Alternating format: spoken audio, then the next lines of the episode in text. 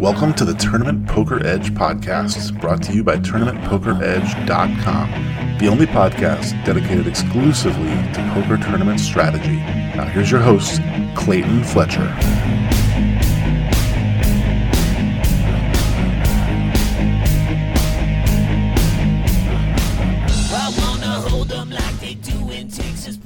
Hello once again, everybody, and welcome to the Tournament Poker Edge podcast. I'm your host, Clayton Fletcher, here in New York City, where I am still on lockdown, but as many of you know, I have been traveling back and forth to New Jersey to engage in some online poker fun on legal regulated websites such as WSOP.com, and also New Jersey Party Poker has been fun. The action has been great. I've done pretty well. I'm enjoying myself. This week we have a returning guest. He is a professional poker player who is also the manager of ACR Stormers. He's active online poker and in the Twitch world. You know him. You love him. We're talking about Snosed and Lost, Jason Smith. How are you, Jason? Great, Clayton. Thank you so much for having me again. Yeah, thanks for coming back on. Since you and I spoke last, I've gone from basically dabbling in online poker to essentially becoming a full-time pro. I mean, I'm playing like 5 days a week at this point.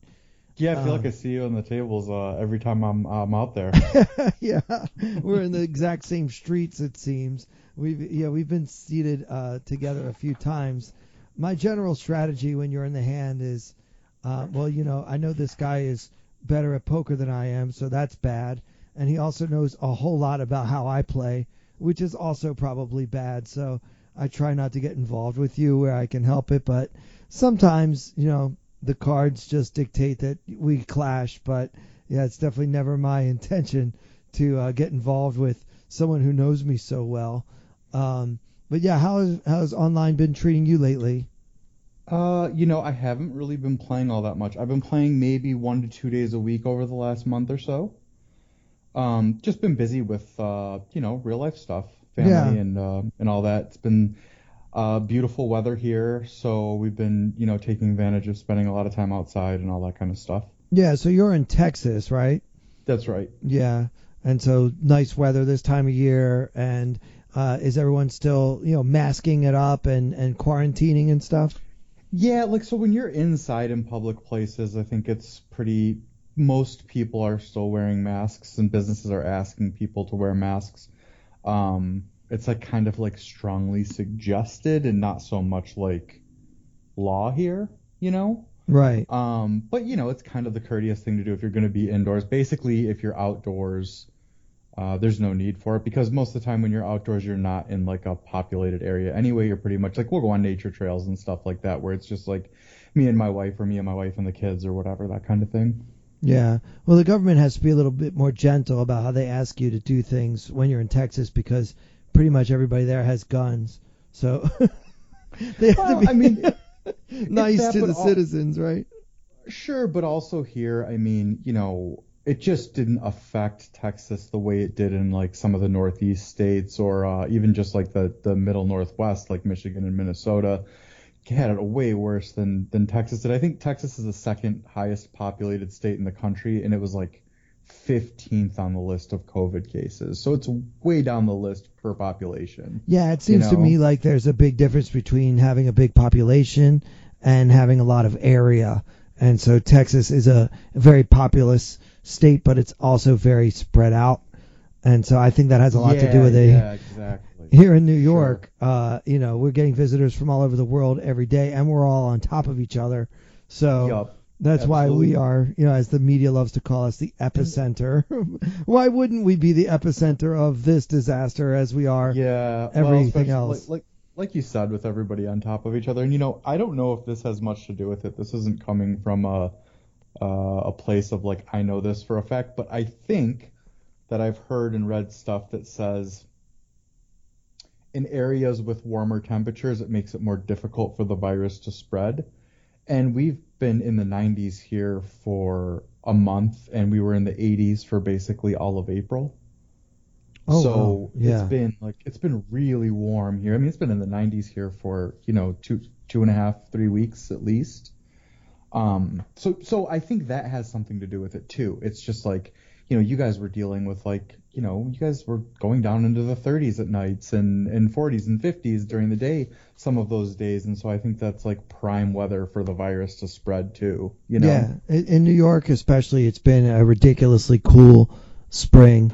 So yeah, even today, I think it only got up to 75, and here we are almost in June. So who knows? I mean, hopefully we're nearing the tail end of it. I keep hearing how there's going to be a second wave, or there might be a second wave, or if we all don't start behaving ourselves, there's going to be a third wave. I don't know. We'll see, right? My whole approach nowadays is just, we'll see. I've been home for 3 months now. I haven't performed I don't remember the last time I was on stage was March 13th. So, for me, that's ridiculous, because normally I would be doing 3 or 4 shows a night, especially in good weather. So, just my comedy career is on an absolute pause right now, and I'm basically playing so much online poker, and, I'm enjoying it. I've gotten serious about it. Back when I was seriously playing online poker, we're talking 2005, 2006, I was really active on Party Poker and with Full Tilt Poker and everything before the, the government interfered in our freedoms and stuff before Black Friday, before they even passed the stupid law in the first place. I was really active. Paradise Poker was another site I played on quite a bit, and back then there wasn't really such a thing as a HUD.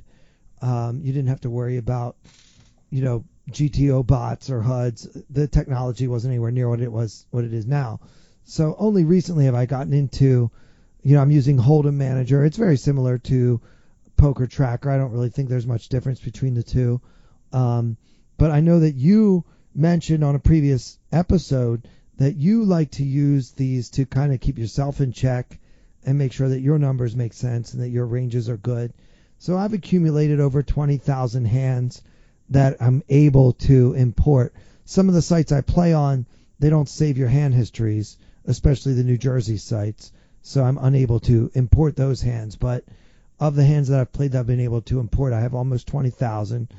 Okay. I was hoping we could talk about my numbers. I'll be transparent. Everybody knows I don't think I'm the best player in the world. That said, I look at my numbers and I think that these numbers might be pretty hard to beat. So I'd like to get a professional opinion on them if you're willing to go through them with me. Yeah, sure, absolutely. Great. What we can do if you like is we can kind of compare.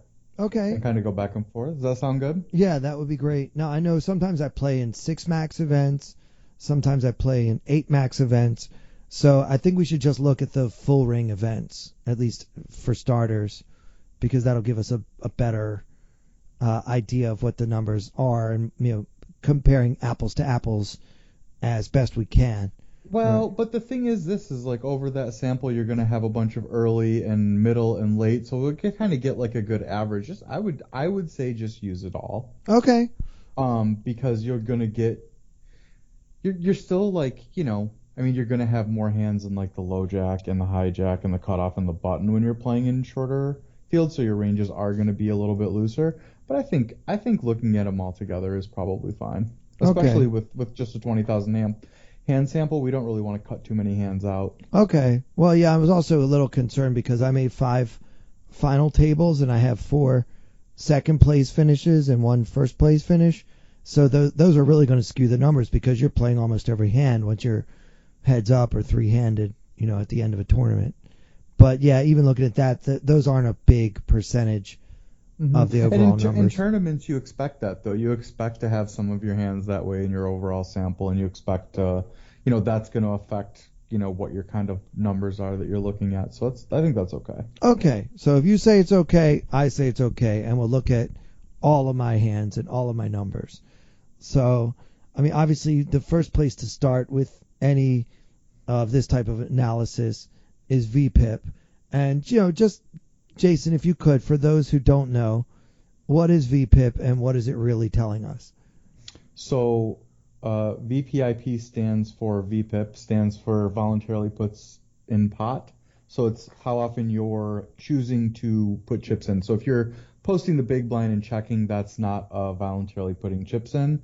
But if you raise or call a raise, you're voluntarily putting chips in, right? Or if it limps around and you're in the small blind and you just complete, that counts as a VPIP. All right. Yep. As long as you're putting chips in voluntarily, then that's where it's going to go. So I would say that strong players want to have anywhere from, I would say 20 to maybe like 28 or something like that.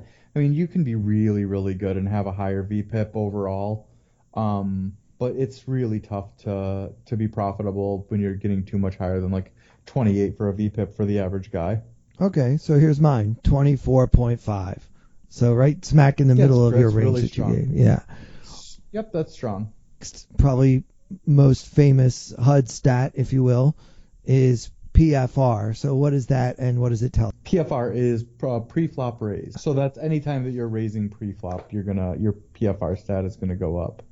Okay, so that's not related to the VPIP. It's not a percentage of the hands that I VPIP'd. It's of all the hands. It's of all the hands that you've raised. So anytime you 3-bet or just open the pot or 4-bet, any raising pre-flop that you do, that number is going to be affected. Okay, and so how would you what kind of numbers do you think a professional player should have? It's going to depend on what your VPIP is, but you it's probably going to be right around like you're going to want that number to be like around 75 to 80% of your VPIP in general, maybe a little bit higher than that even. So it can be as low as like say 15 or 16. And as high as, 24 if you have like a 28 VPIP, Okay. So with my VPIP of 24.5, I have a pre-flop raise PFR of 16.2. Ooh, so that means you're calling maybe a little bit too much. Okay. So yeah, it's not quite 70%.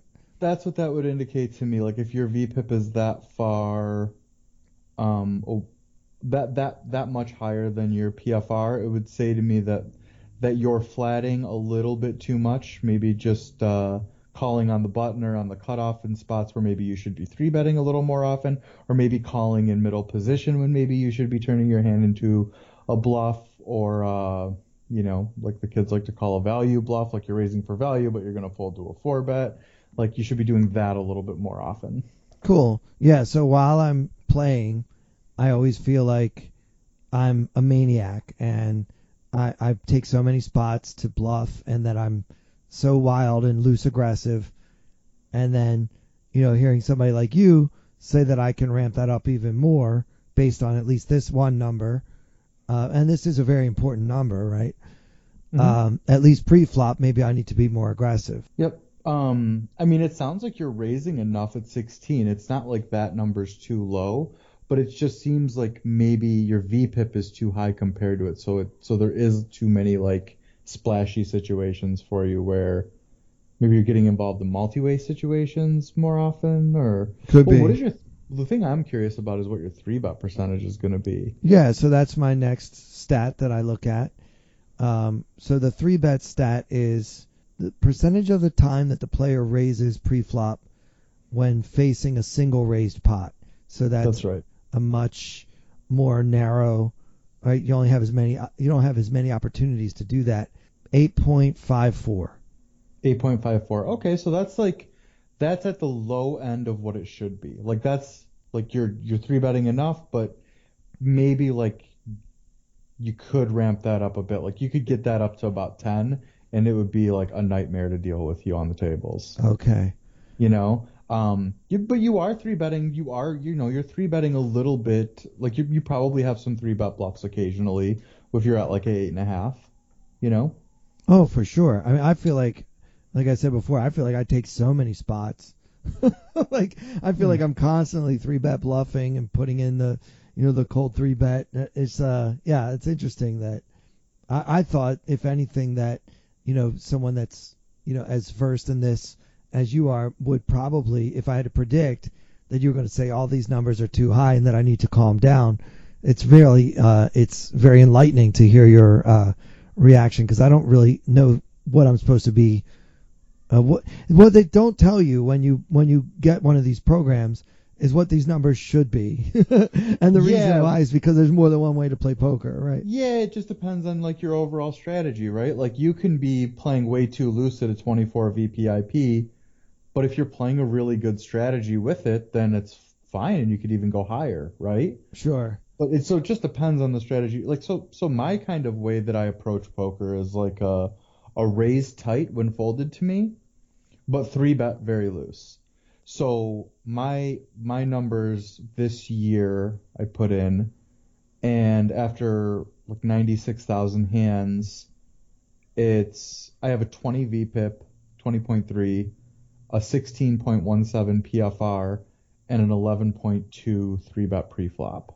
Wow. Yeah, that, you know, having been at the table with you, it doesn't seem like you get involved very often, which kind of is reflected in that 20 as opposed to my 24.5. It's a pretty big difference.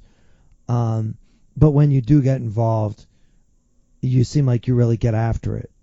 Yeah, so like I do a lot of stuff where from early and middle position, like the hands that a lot of people are going to be flatting, like say they're king queen suiteds or ace jacks or even ace queens, and against some early position opens, I'm just like turning all those hands into like, you know, value bluffs, whatever. I don't know if they're value bets or I guess they're value bets when I get called, and they're bluffs when I get 4-bet, because I'm just folding all those hands, right? Right. So I just turn all those into 3-bets, and instead of doing like the call thing and then ending up in multi-way pots a lot of the time, because then what happens when you like say, you know, under the gun +1 opens, you're in the low jack and you call, and then you're like minimum gonna get called by the big blind, so now you're in this three-way pot where you are going to have a difficult time representing big boards as bluffs later on.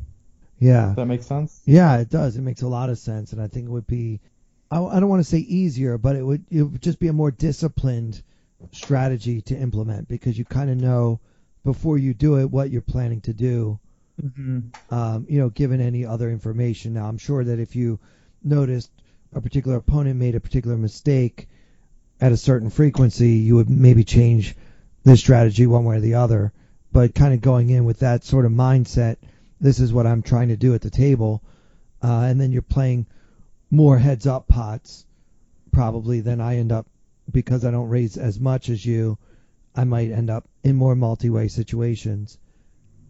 Yeah. Okay. Yep, I think so. Great. So what other HUD stats do you think I should be focusing on? Maybe a raise first in stat. Okay. So that's one that I tend to look at that we didn't go over, like VPIP, PFR, and then raise first in. So that is when it folds to you, do you you raise? Like you're the first person to raise in the pot. So well, I guess like it limps to you also, but you're the person who's putting in the first raise. Like what percentage that might be? Okay. So let me see if I can locate that. Okay, here it is. It's 24. 24, so that's good. So that means you're raising quite a bit when it folds to you, or when you're, or if it limps in, like nobody has raised yet and it gets to you, you're raising 24. That's good. Like in comparison, mine is 22.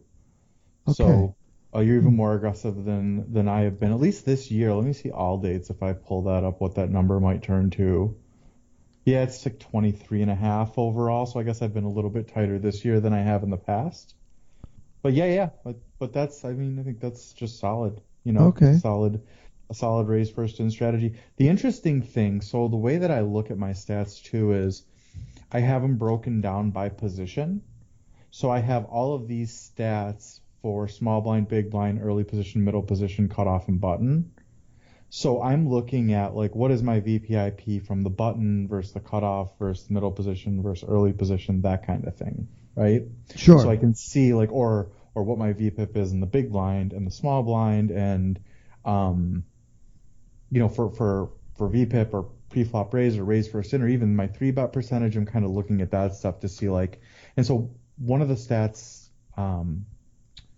that I look at is my big blinds per 100 and my all-in adjusted big blinds per 100. And what that tells us is how much we're making in each position.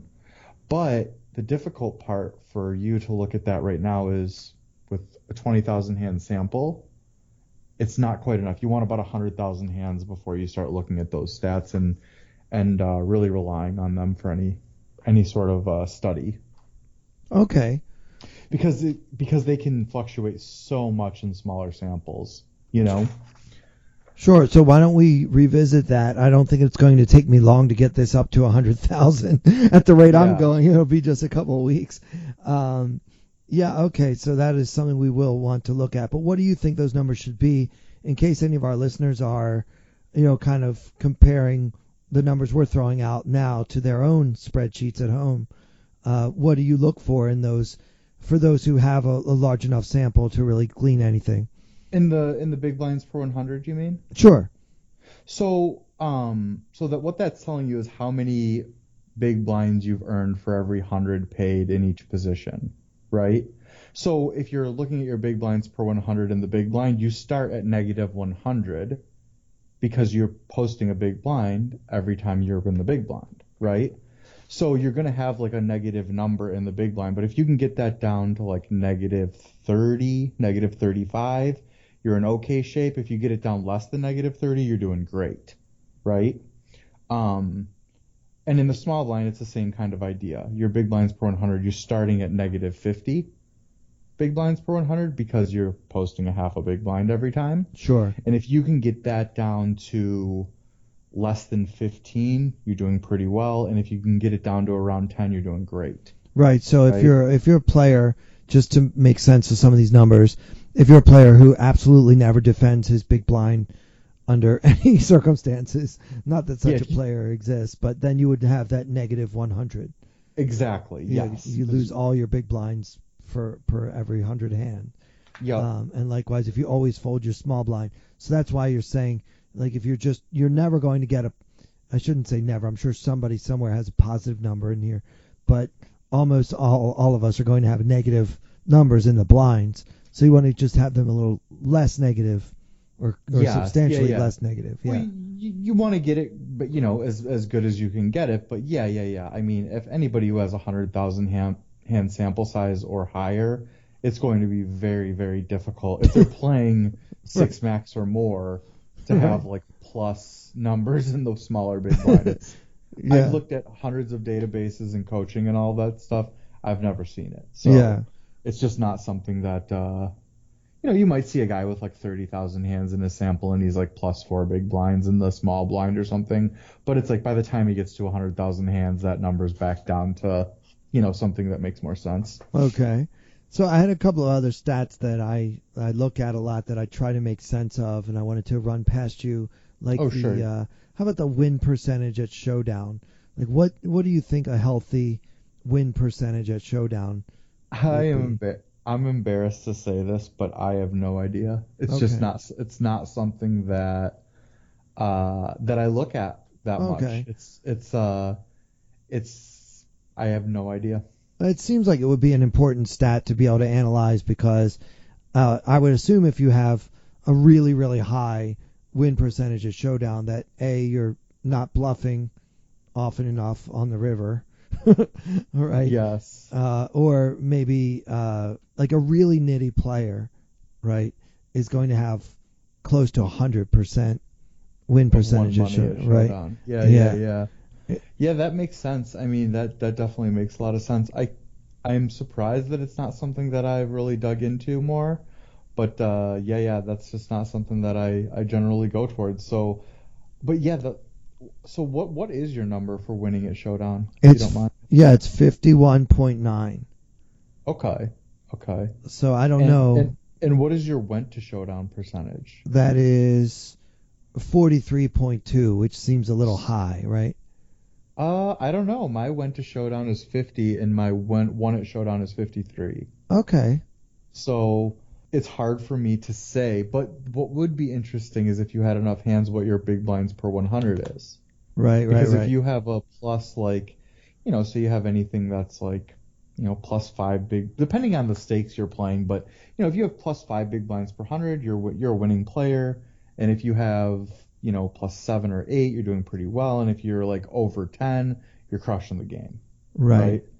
Like, so that's what would be interesting to me is like what your went to showdown is, and also your big blinds per 100 to see like, well, whatever you're doing seems to be killing it. If you're like, you know, say your big blinds per 100 is, you know, 12 big blinds per 100 and you're doing really good, then maybe that 43 is great. But I wish I was better prepared for that.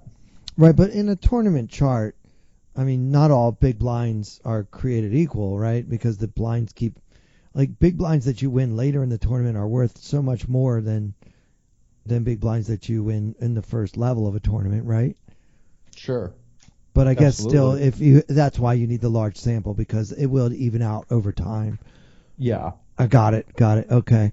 Yeah, so that's why you can't have a 10,000 hand sample, because it's, say you know, triple up on the first hand of a tournament and you go from 200 to 600 big blinds and you just won 400 big blinds in a pot, that's really going to skew your numbers. Right. You know? That's why we need a bigger sample to really make sense of it. I want to go back and just explain what these stats are that we're talking about. So I had asked you about the win percentage at showdown, which is basically the percent of the time the player wins money at showdown when he sees the flop. So it doesn't matter if you fold pre-flop, because obviously you're not going to get to showdown. But this number is including all the flops you've seen, at least on this. You know, I use Hold'em Manager, so that's what it says here. And then the stat that you asked about is the percentage of time that the player even sees the showdown after having seen the flop. Right, so yes. When you don't fold between taking a flop and getting to the river, not folding at any opportunity, how often you do that. And I suspected my number was too high, but then you actually said that yours is higher than mine. But also, if you're starting with a tighter range than I do, you're VPIPing lower, right? So then you would want to go to the river more often than I do if I'm playing a few more hands. So yeah, I mean, I think these numbers are fun to look at because it kind of gives you a macro view of your game, but obviously it still comes down to one decision at a time. You can't be thinking about your HUD stats while you're playing, right? I mean, no, that's part of the reason why I just try to, like, you know, I know what my strategy is, I know what my ranges are from all over the place, and I just sort of try to stay as grounded in that strategy as I can. And I feel like when I am using a HUD in game, and this. Listen, I know there's some flawed thinking here, but just let me finish. So what I mean is, I know that I will deviate from my strategy more often than maybe I should if I'm looking at numbers in my HUD. And the problem in tournaments is that the sample sizes are just so small that you're only really able to identify like the worst of the worst players. Everybody who's like running reasonable numbers, you don't really know that much about their tendencies until you have thousands of hands on them, right? But if you have a guy where after 50 hands he has a 60 VPIP and a 2 raise first or a 2 PFR, then you know this guy is a goofball and you should just be trying to isolate him as much as possible, right? So I am missing out on that information sometimes for sure. Right, but if you're just paying enough attention to your table, you probably can pick up on that with, you know, relative ease, I would think. Absolutely. Yeah. You see a guy who's a loose, passive calling station type. I mean, they're pretty easy to spot, I think. Yeah, for sure. No, yeah. They definitely are. It's just you get into that. You get into spots where you miss that when you're playing. Like if you're playing a bunch of tables. Recently, I've been down to like 6 at a time again. But if you know when I'm going through phases where I'm playing 12 or 15 tables at a time, you know I'm gonna miss out on some of that. Oh, for sure, because you can't pay attention to everything. That would be superhuman. All right. Good. So before we get to the hand, I wanted to ask you about one more stat that I thought might be important, the fold to 3-bet stat. Now, this stat tells us the percentage of the time the player folds pre-flop when facing a 3-bet. Okay. So now, first, a question. Does that mean that I am necessarily the person who put in the raise? Yeah, I think so. I think it's a fold to 3-bet when raised first in, maybe. Okay, so it's... I think so. So it's somewhat tied to that RFI stat you mentioned. Yeah, I don't think it's a... I don't think you're going to have, like... It's going to be affected if, like, it goes raise and or open and 3-bet in front of you and then you fold. Okay, right. So it's when I've already attacked this pot and now somebody plays back at me. What do you think is a good number for this category, fold to 3-bet percentage? Again, it's not a number that I look at when I'm reviewing my hands, but I'll pull it up and let you know where I'm at with it. Yeah, I'm curious. Especially with you starting with a somewhat tighter range than I do, you would probably be folding to 3-bets a little less often than I am, theoretically, because you're going to have generally stronger hands overall. You don't even look at these stats. Well, there's definitely value in looking at them. Look, I am embarrassed that I don't know more about my went to showdown numbers and like what's good and bad. Like right. When you asked that, I was like, oh man, I should know this. And kind of this stat too. This is a stat like almost everybody uses, and almost everybody who uses a HUD in game has this stat up because they're trying to figure out who they can pick on. But again, it's like, man, if you only have like 10 opportunities versus a guy, like what does that really tell you about his tendencies? Like not much, right? Right. And so how long does it take for you to get 1,000 attempts of fold to 3-bet versus a guy? I mean, how many overall hands do you have to have? Sure. Like 10,000, 15,000 hands? I don't know, a ton. Yeah, right? And again, so it's, like you, I don't really pay that much attention to my opponent's stats. I mean, yeah, I'll have the HUD up while I'm playing, but I don't really use it because especially with my limited number of hands on anybody, I can't really glean too much from the numbers I'm looking at. Sometimes something will stand out. Like you say, I'm trying to figure out what my numbers are. I want to make sure that I'm not too exploitable. Like if I fold to a 3-bet too often, then I'm pretty easy to beat because all you have to do is every time I raise, just, get after it, and you'll get me to lay down too often, and you're printing money. By the same token, if I don't fold to 3-bets enough, then I'm probably ending up playing in inflated pots from out of position with mediocre hands too often. So you don't want to be doing either one of these things. So I'm just trying to make sure that my numbers are good for me, not so much trying to figure out who I can bully or whatever. Yeah, sure. And I'm looking at this fold to 3-bet number, and I think I was wrong. I think it does include times where it's just a 3-bet in front of you, too, because I have like a 91 and a 93% fold to 3-bet from the small and big blind, and I'm just, I mean, I don't think that I'm raising enough hands in the big blind when it like limps to me for me to be raised folding 93% of the time to 3-bets. That's got to be wrong. So... it is anytime you just fold to a 3-bet. To any 3-bet, like, okay. Any 3-bet, like even if it's like there's a 3-bet in front of you and you've now folded, like that counts. That does count towards it. Okay.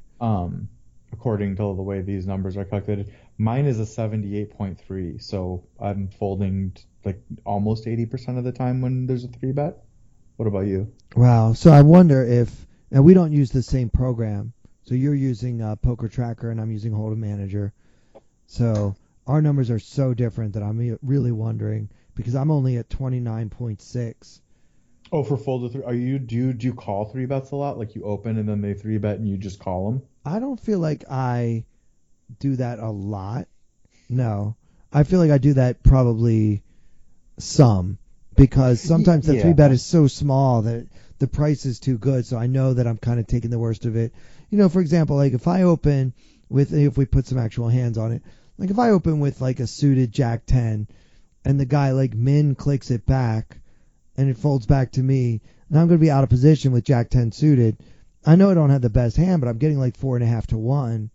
I'm not folding with that hand. So yeah, that seems to happen a lot in the tournaments I play. Sure. Of course. Yeah. Like when they min 3-bet, I mean, I'm basically, I don't think I have a hand I would fold. Yeah. You know? Yeah. Yeah, I think they must be calculated different. They must be like two different stats on Hold'em Manager and Poker Tracker. Maybe on yours it's fold to 3-bet when you've opened, and mine is just fold to 3-bet whenever there's a 3-bet available. Yeah, all right. So it's hard to tell because there's no way that that I'm 78 fold the 3-bet and you're 22. That's like, that doesn't even make sense. Yeah, it doesn't make sense. So so far off. Unless you're just like hyperly defensive, you know. I never go away. I play everything. But, you haven't struck me as that, like when I've played with you. But that's what, like, if it was the same number as mine, it's like, geez, Clayton. Yeah. Keep your pants on, bro. You can't bully me out of this pot. I'm gonna stand my ground, goddammit. Yeah. All right. No, well, that's super helpful. I hope that the listeners find this stuff as interesting as I do, and I realize that many of you have been looking at HUDs for many, many years. It took a quarantine for me to get this serious about online poker. You guys know me. I'm mostly a live player. I'm getting more serious about my online game just because that's all I can do right now. This is my sole source of income, essentially, for the moment. So I apologize to anyone for whom this is like so rudimentary in such a review. But I think it's kind of eye-opening that some of these questions, even Jason here, who's, very, very skilled in these areas, didn't really have an immediate answer for some of these questions, which I think reveals that there are a lot of ways to play poker and probably a lot of ways to look at these numbers. Right now, someone who's like a super lag, like someone like Tom Dwan, his numbers are going to be so different from yours or mine, but that doesn't mean that he's... No, of course, there are guys who I've seen have great... There used to be this guy named TheBattler33 that was like an online legend pre-Black Friday. And he still had some success in online poker even after Black Friday. And I think he's still around playing a little bit today. But anyway, he used to carry numbers like a 32 or 34 VPIP and like a 28 PFR and only a 6 or 7 3-bet preflop. But this dude was a crusher, like an absolute beast. He had like $1 million worth of profit, and his like the highest score was like 15K or something. Wow, so he was a total hyper lag, and he made it work. Yeah, he just knew how to exploit people. He was just like the best hand reader, And so he knew how to exploit people post-flop before, when everybody was still trying to figure out like what to do pre-flop. He was like, just a guy who just understood the game deeper than other people. And the funny thing is he's the kind of guy who like it would be difficult for him to explain his strategy or what he does. But he just knew what he was doing, He was just really good at what he was up to, Yeah, for sure. And that's, that's a good guy to be, a step ahead of the game, if you will. Yeah. And it's tough to play against somebody when they're doing things you're not expecting. Poker players are easy to play against when they're predictable. When they're unpredictable, it makes it a nightmare, For sure. Definitely. And that's why when people tell me there's a lot of bots on a certain website, I'm like, I'm not too scared of that. At least if I figure out how the bots play, I could probably exploit them too. yeah, for sure. All right, so I know I had asked you if you wanted to bring a hand to discuss with me, so were you able to find one? Yeah, it's a pretty simple hand this time, but it's a situation that we run into a lot. And Great. So I'm hoping that we find a way to teach people a trick on hand reading and when to attack when we have a range advantage and to win a small pot more often. So Great. Hopefully we can figure that out. So it's a situation where we're at a full table and we have like a 29 big blind stack. Okay. And we have king queen in the big blind. Okay. So what are the blinds? Oh, the blinds are 1150 and 2300. I love online poker. 1150 and 2300. Right? And there's some kind of ante, I'm sure. Yep. All right. So we have 66,000 behind our 2300 big blind that we've posted. Okay. A guy from the low jack opens to 4700, so it's basically a min raise plus a chip, right? And we're in the big blind with king queen, and we elect to just call and see a flop. I have no problem with that.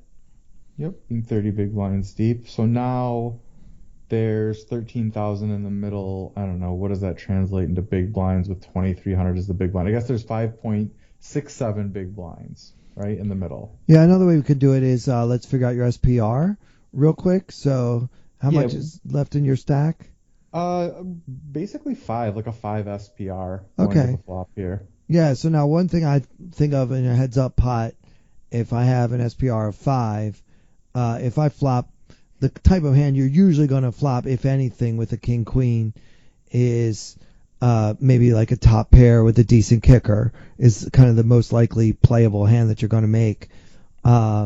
So you're not really trying to get all in. You have too many chips to try to get all in. Yeah, we're not going for too many check shoves or anything like that. Yeah, no. It's a little too deep. No, a little too deep. Yeah, yep. No. If your SPR is three or less, then you can start thinking in those terms. But I think around five, it's where we're just going to be wanting to play a smaller pot probably, unless we really smash this flop. So, all right. So what comes out? Okay. So we have the king of spades and queen of diamonds, and the flop comes 10 of hearts, 7 of clubs, 6 of hearts. Okay, 10, 7, 6 with 2 hearts. Yep. And we have king of spades and queen of diamonds. Queen of diamonds. Okay, so we don't have a heart. No kind of flush draws or backdoor draw. No kind of backdoor flush draws or anything like that. Right. We have no pair and no draw unless you count a potential backdoor straight draw. Yeah, two overs and a backdoor straight draw is what we have here. Okay. But the flop comes 10, 7, 6, and we're playing from the big blind, and this guy's raising from middle position. So he's not going to have like any two-pair combos, or at least he shouldn't. And he's only going to have a few of the 10X combos, where we're going to have all of the 10X, especially like the suited versions, like 10-2 to 10-5, and then the offsuit versions 10-6 off and up. He's not going to have any of that stuff, not until you start getting to like 10-9 or 10-8 suited maybe. And then offsuit 10s is probably like 10 jack is the lowest thing he's going to have here, and maybe even 10 queen, right? So we're going to have a bunch more top pair than he's going to have, although he's going to have stronger top pairs than us on average. We're going to have all the two-pair combinations. He's not going to really have any of those. Maybe occasionally a 7-6 suited he could have from middle position. That's possible. But, we're going to have all of the sets. So he's going to have overpairs. But there's ways for this board to run out where we're going to have a pretty good range advantage. We're going to have more combos of 8-9, because if he has any combos of 8-9, they're going to be the suited versions, so only 4. And we're going to have all the unsuited versions, which gives us, an additional 16 combos. Right? Yeah, and that's huge. That's a huge difference. I mean, we are... Yeah. We're going to have it 4 out of 6 times, based on, how many combos we have. So 2/3 of the time we're going to have it, and only 1/3 of the time he's going to have it. So my plan on a board like this is almost always going to be a check call, right? Okay. That is going to be the way that I... look at this board in general. Now, if the guy bets pot or more, I'm going to probably just fold my hand because we don't really have that much. But if he goes for a bet that is around the half pot area or less, we're definitely going to want to peel one here, because what ends up happening is this on a board like this is you get players who want to c-bet because they think they're supposed to c-bet, and they probably are in a lot of cases. But then when they get called, they just give up if the board doesn't come out like another large card. So say the board comes a 2 or a 3 or a 4 or a 5, he's just going to have a lot of checks backs on the turn. And when he has check backs on the turn, what he's saying is, I don't have any overpairs. I don't have any sets. I don't have any top pairs. So now that becomes a place where we can look to bluff later on, right? But also, if we check call, and say the turn comes a 9 or a jack, those are great cards for us to check raise. One, because we're going to have way more 8x in our range, which makes a straight when it comes a 9, and will also give us a gut shot. And then we can also check shove on a jack turn, because now we have two overs and an open ender, right? So it does give us some playability also against some double barrels, but also, we'll just fold to most double barrels that aren't those cards. I know I just said a lot there. Is that where we... No, I'm following you. I think this is great. So, to summarize, you're going to check and call on this flop most often because there are a lot of ways. There are a lot of ways you can end up winning this pot because at the end of the day, you have something of a range advantage against what this guy should be playing from middle position. Yep. Yeah, and that's great because, you know, many times players will just say, well, I missed a flop, I don't have much, there's two hearts and I don't have a heart, so I'm just going to check fold. But they could be missing out on some opportunities. The truth of it is we don't actually have a range advantage yet, but we're going to have a range advantage on a lot of runouts. On certain runouts, right, okay. Yep, and in a good amount of them. You know, we're going to really have a big advantage if the board pairs, say, or if it comes another card 10 or lower. Basically, any card 10 or lower, and then all of a sudden it, like, kind of flips to our advantage on the turn, especially if he checks back. Right, and by the way, just to go back what we said before about 9-8 versus him only ever having 9-8 suited, many players won't even play all their 9-8 suiteds from his position, so we might be even more likely to have it than he does. I mean, almost nobody is going to open with 9-8 offsuit from middle position very much, so if ever. And then some players will only have some combos of 9-8 suited that they even open. So yep. Yeah, I do think we have what Andrew Brokus, our friend Andrew, likes to call a nuts advantage. Yeah, we definitely have the nuts advantage for sure. Yeah, which is significant, particularly like you say when that 8 or 9 hits on the next card, because now it's really, you know, just it's hard for him even when he has a big overpair like he might choose to represent, just because he won't have the straight as much as we will. Yep. All right, so I like it. So let's go to the turn. Okay. Well, we checked and then he bets. So he does bet. Mm-hmm. And he bets 2.23 blinds, which is about like 40% or so. A little less than half the pot, right? So yep. So we're going to call that. So we call like our plan. Mm-hmm. Now there's just over 10 big blinds in the middle, so just over 23,000 chips. I have 25,000 or 25 big blinds back, so I have about 2.5 times the pot now. Great. The turn is the 3 of spades. So now we have 10, 7, 6, 3. Okay.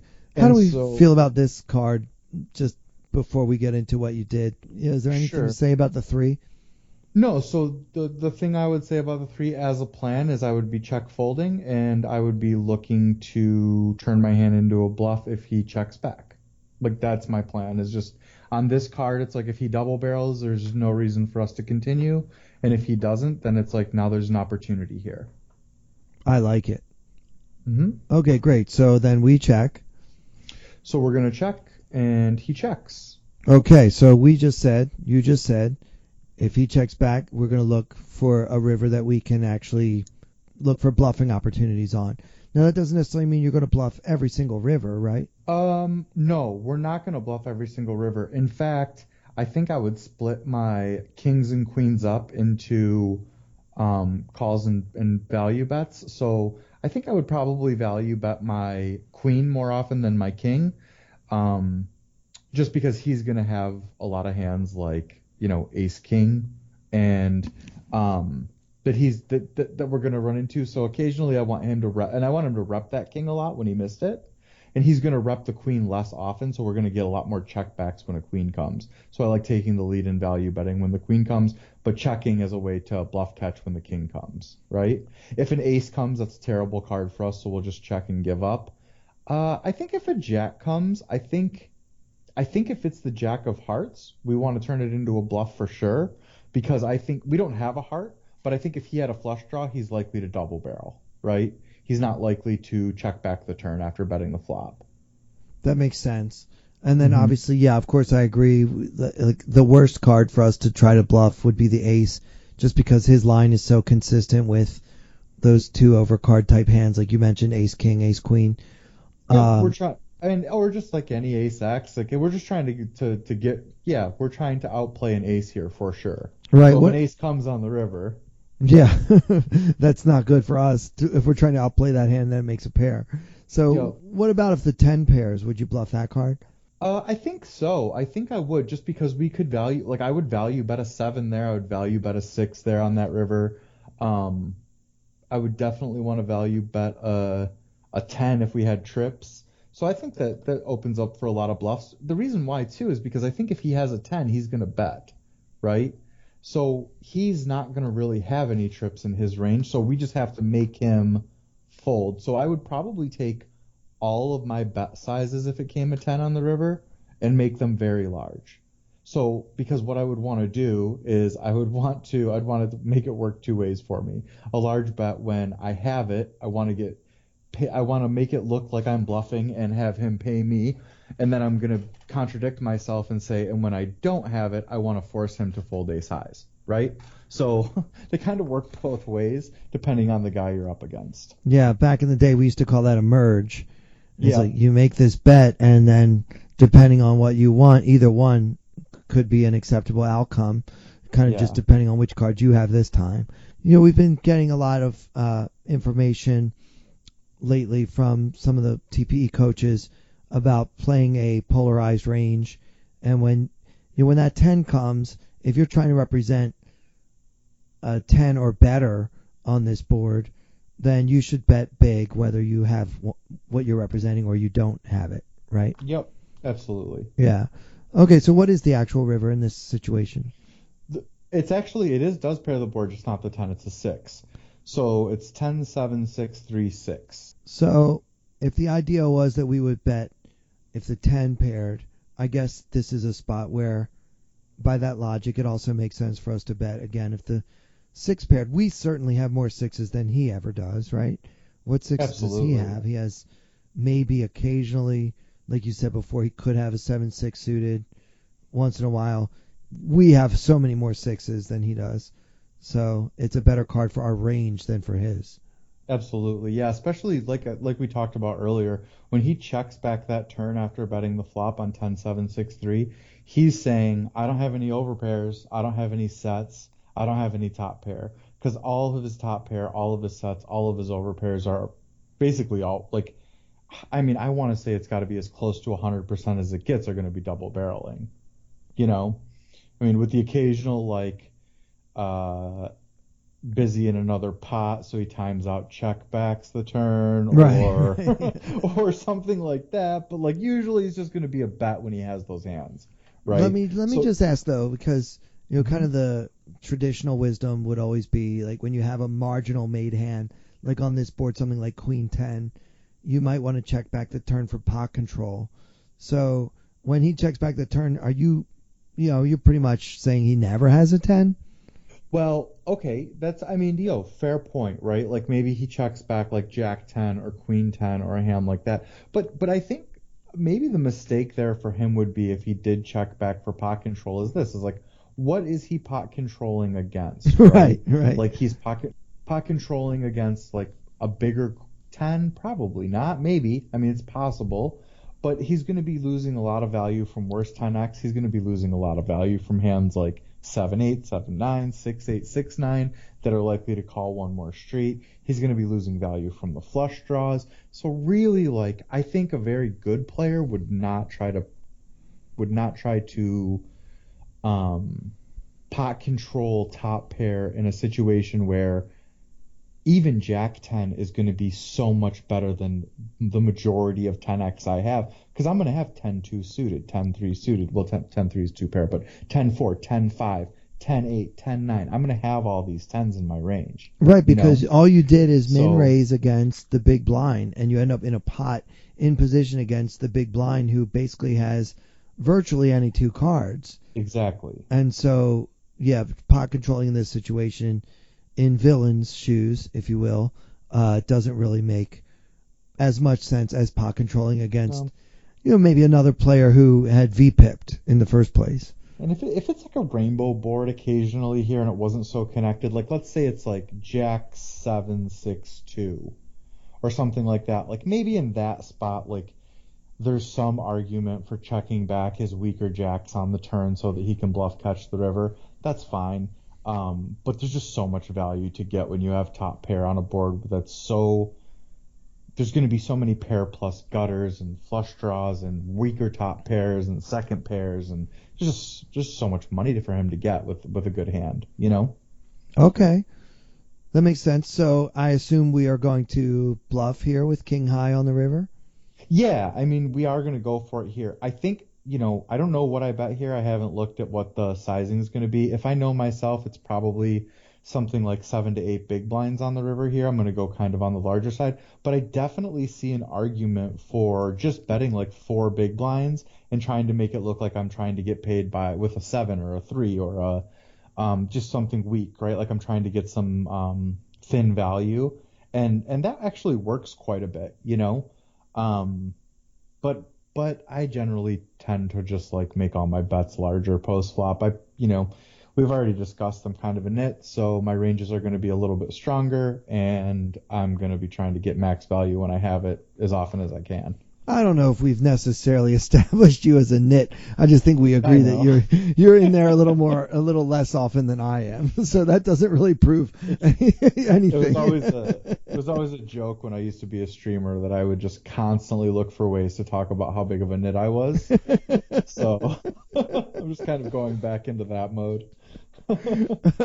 Okay, so can you reveal what your bet sizing was here? Oh, sure. Oh, wow, look at that. I did go very small. It's surprising. If you would have made me bet you $100, what my sizing would have been, I would have lost, because I ended up betting 2.5 big blinds. So wow. Here on the river. Wow. So into a 10 big blind pot, you bet 2.5. Just really trying to sell him like, hey, man, I have a 7. Pay me, you know? Right.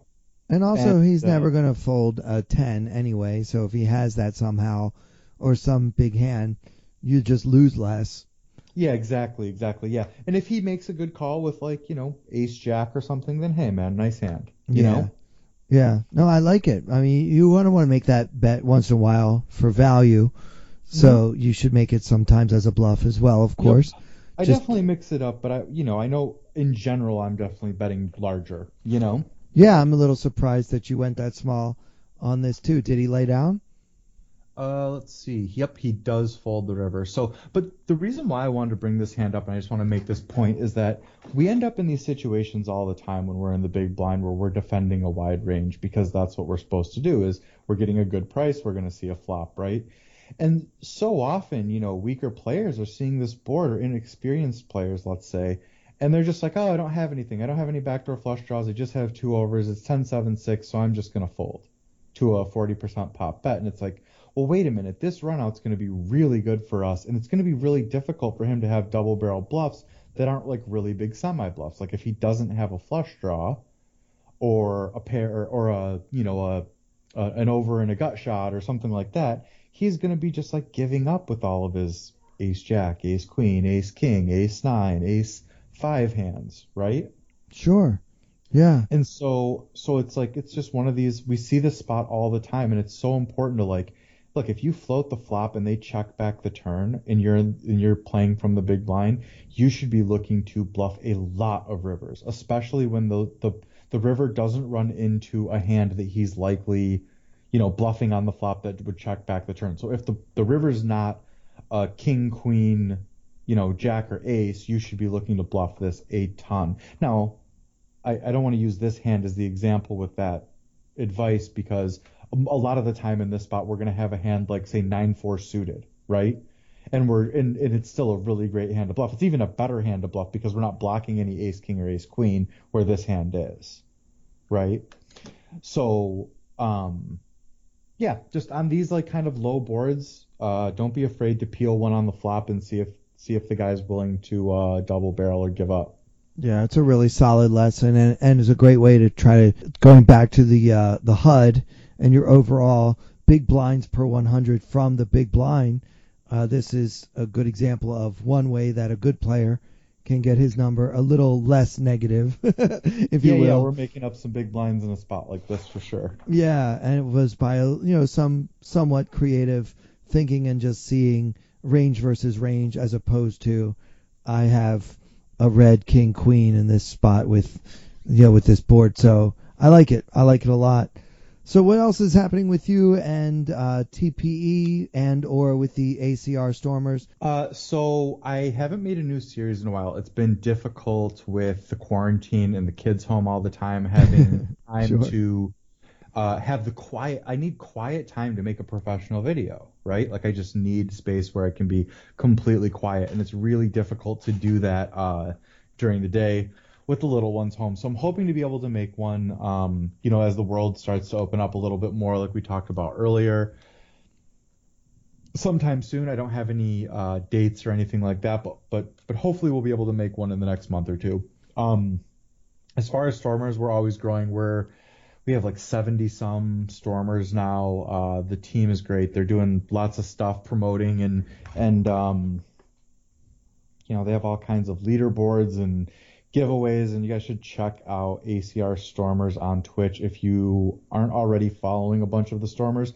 It's a really, really cool community, and there's lots of awesome value. Oh, Derek, Killingbird, the TPE guy, he's a ACR Stormer. He has a home game on Tuesday nights, so yeah, check him out too. I actually stopped in on Twitch this past Tuesday and said hello to everyone in the chat and watched Derek.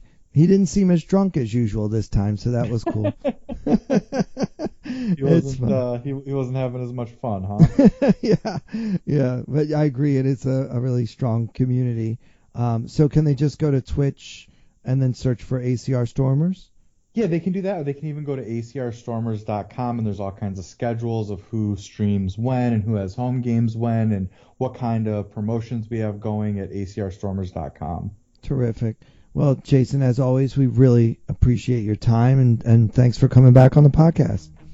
Yeah, I really appreciate you having me, and look forward to doing it again sometime. So for Snost and Lost Poker, Jason Smith, and for everyone here at Tournament Poker Edge, I'm Clayton Fletcher. Thank you all so much for listening.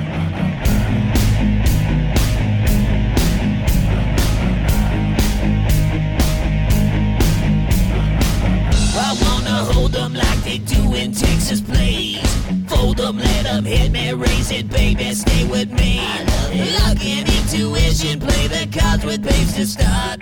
And after she's been hooked, I'll play the one that's on her heart. Oh, whoa, whoa, whoa, whoa, I'll get her heart, show her what I got. Oh, whoa, whoa, whoa, whoa, I'll get her heart, show her what I got.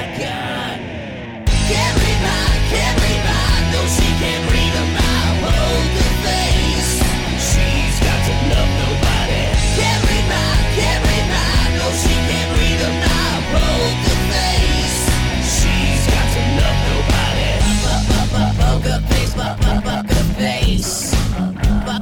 Poker face, poker face. I wanna roll with her, a hard pair we will be. While little gambling is fun when you're with me. Russian roulette is not the same without a gun. And baby, when it's love, it's not rough, it isn't fun, fun. Oh, whoa, whoa, whoa, whoa. I'll get her hard, show her what I got. Oh, whoa, whoa, whoa, whoa. I'll get her hard, show her what I got. Can't read mine, no, she can't read her mind. Hold the face, she's got to love nobody. Can't read mine, no, she can't read her mind. Hold the face, she's got to love nobody. Poker face, poker face. Poker face, poker face.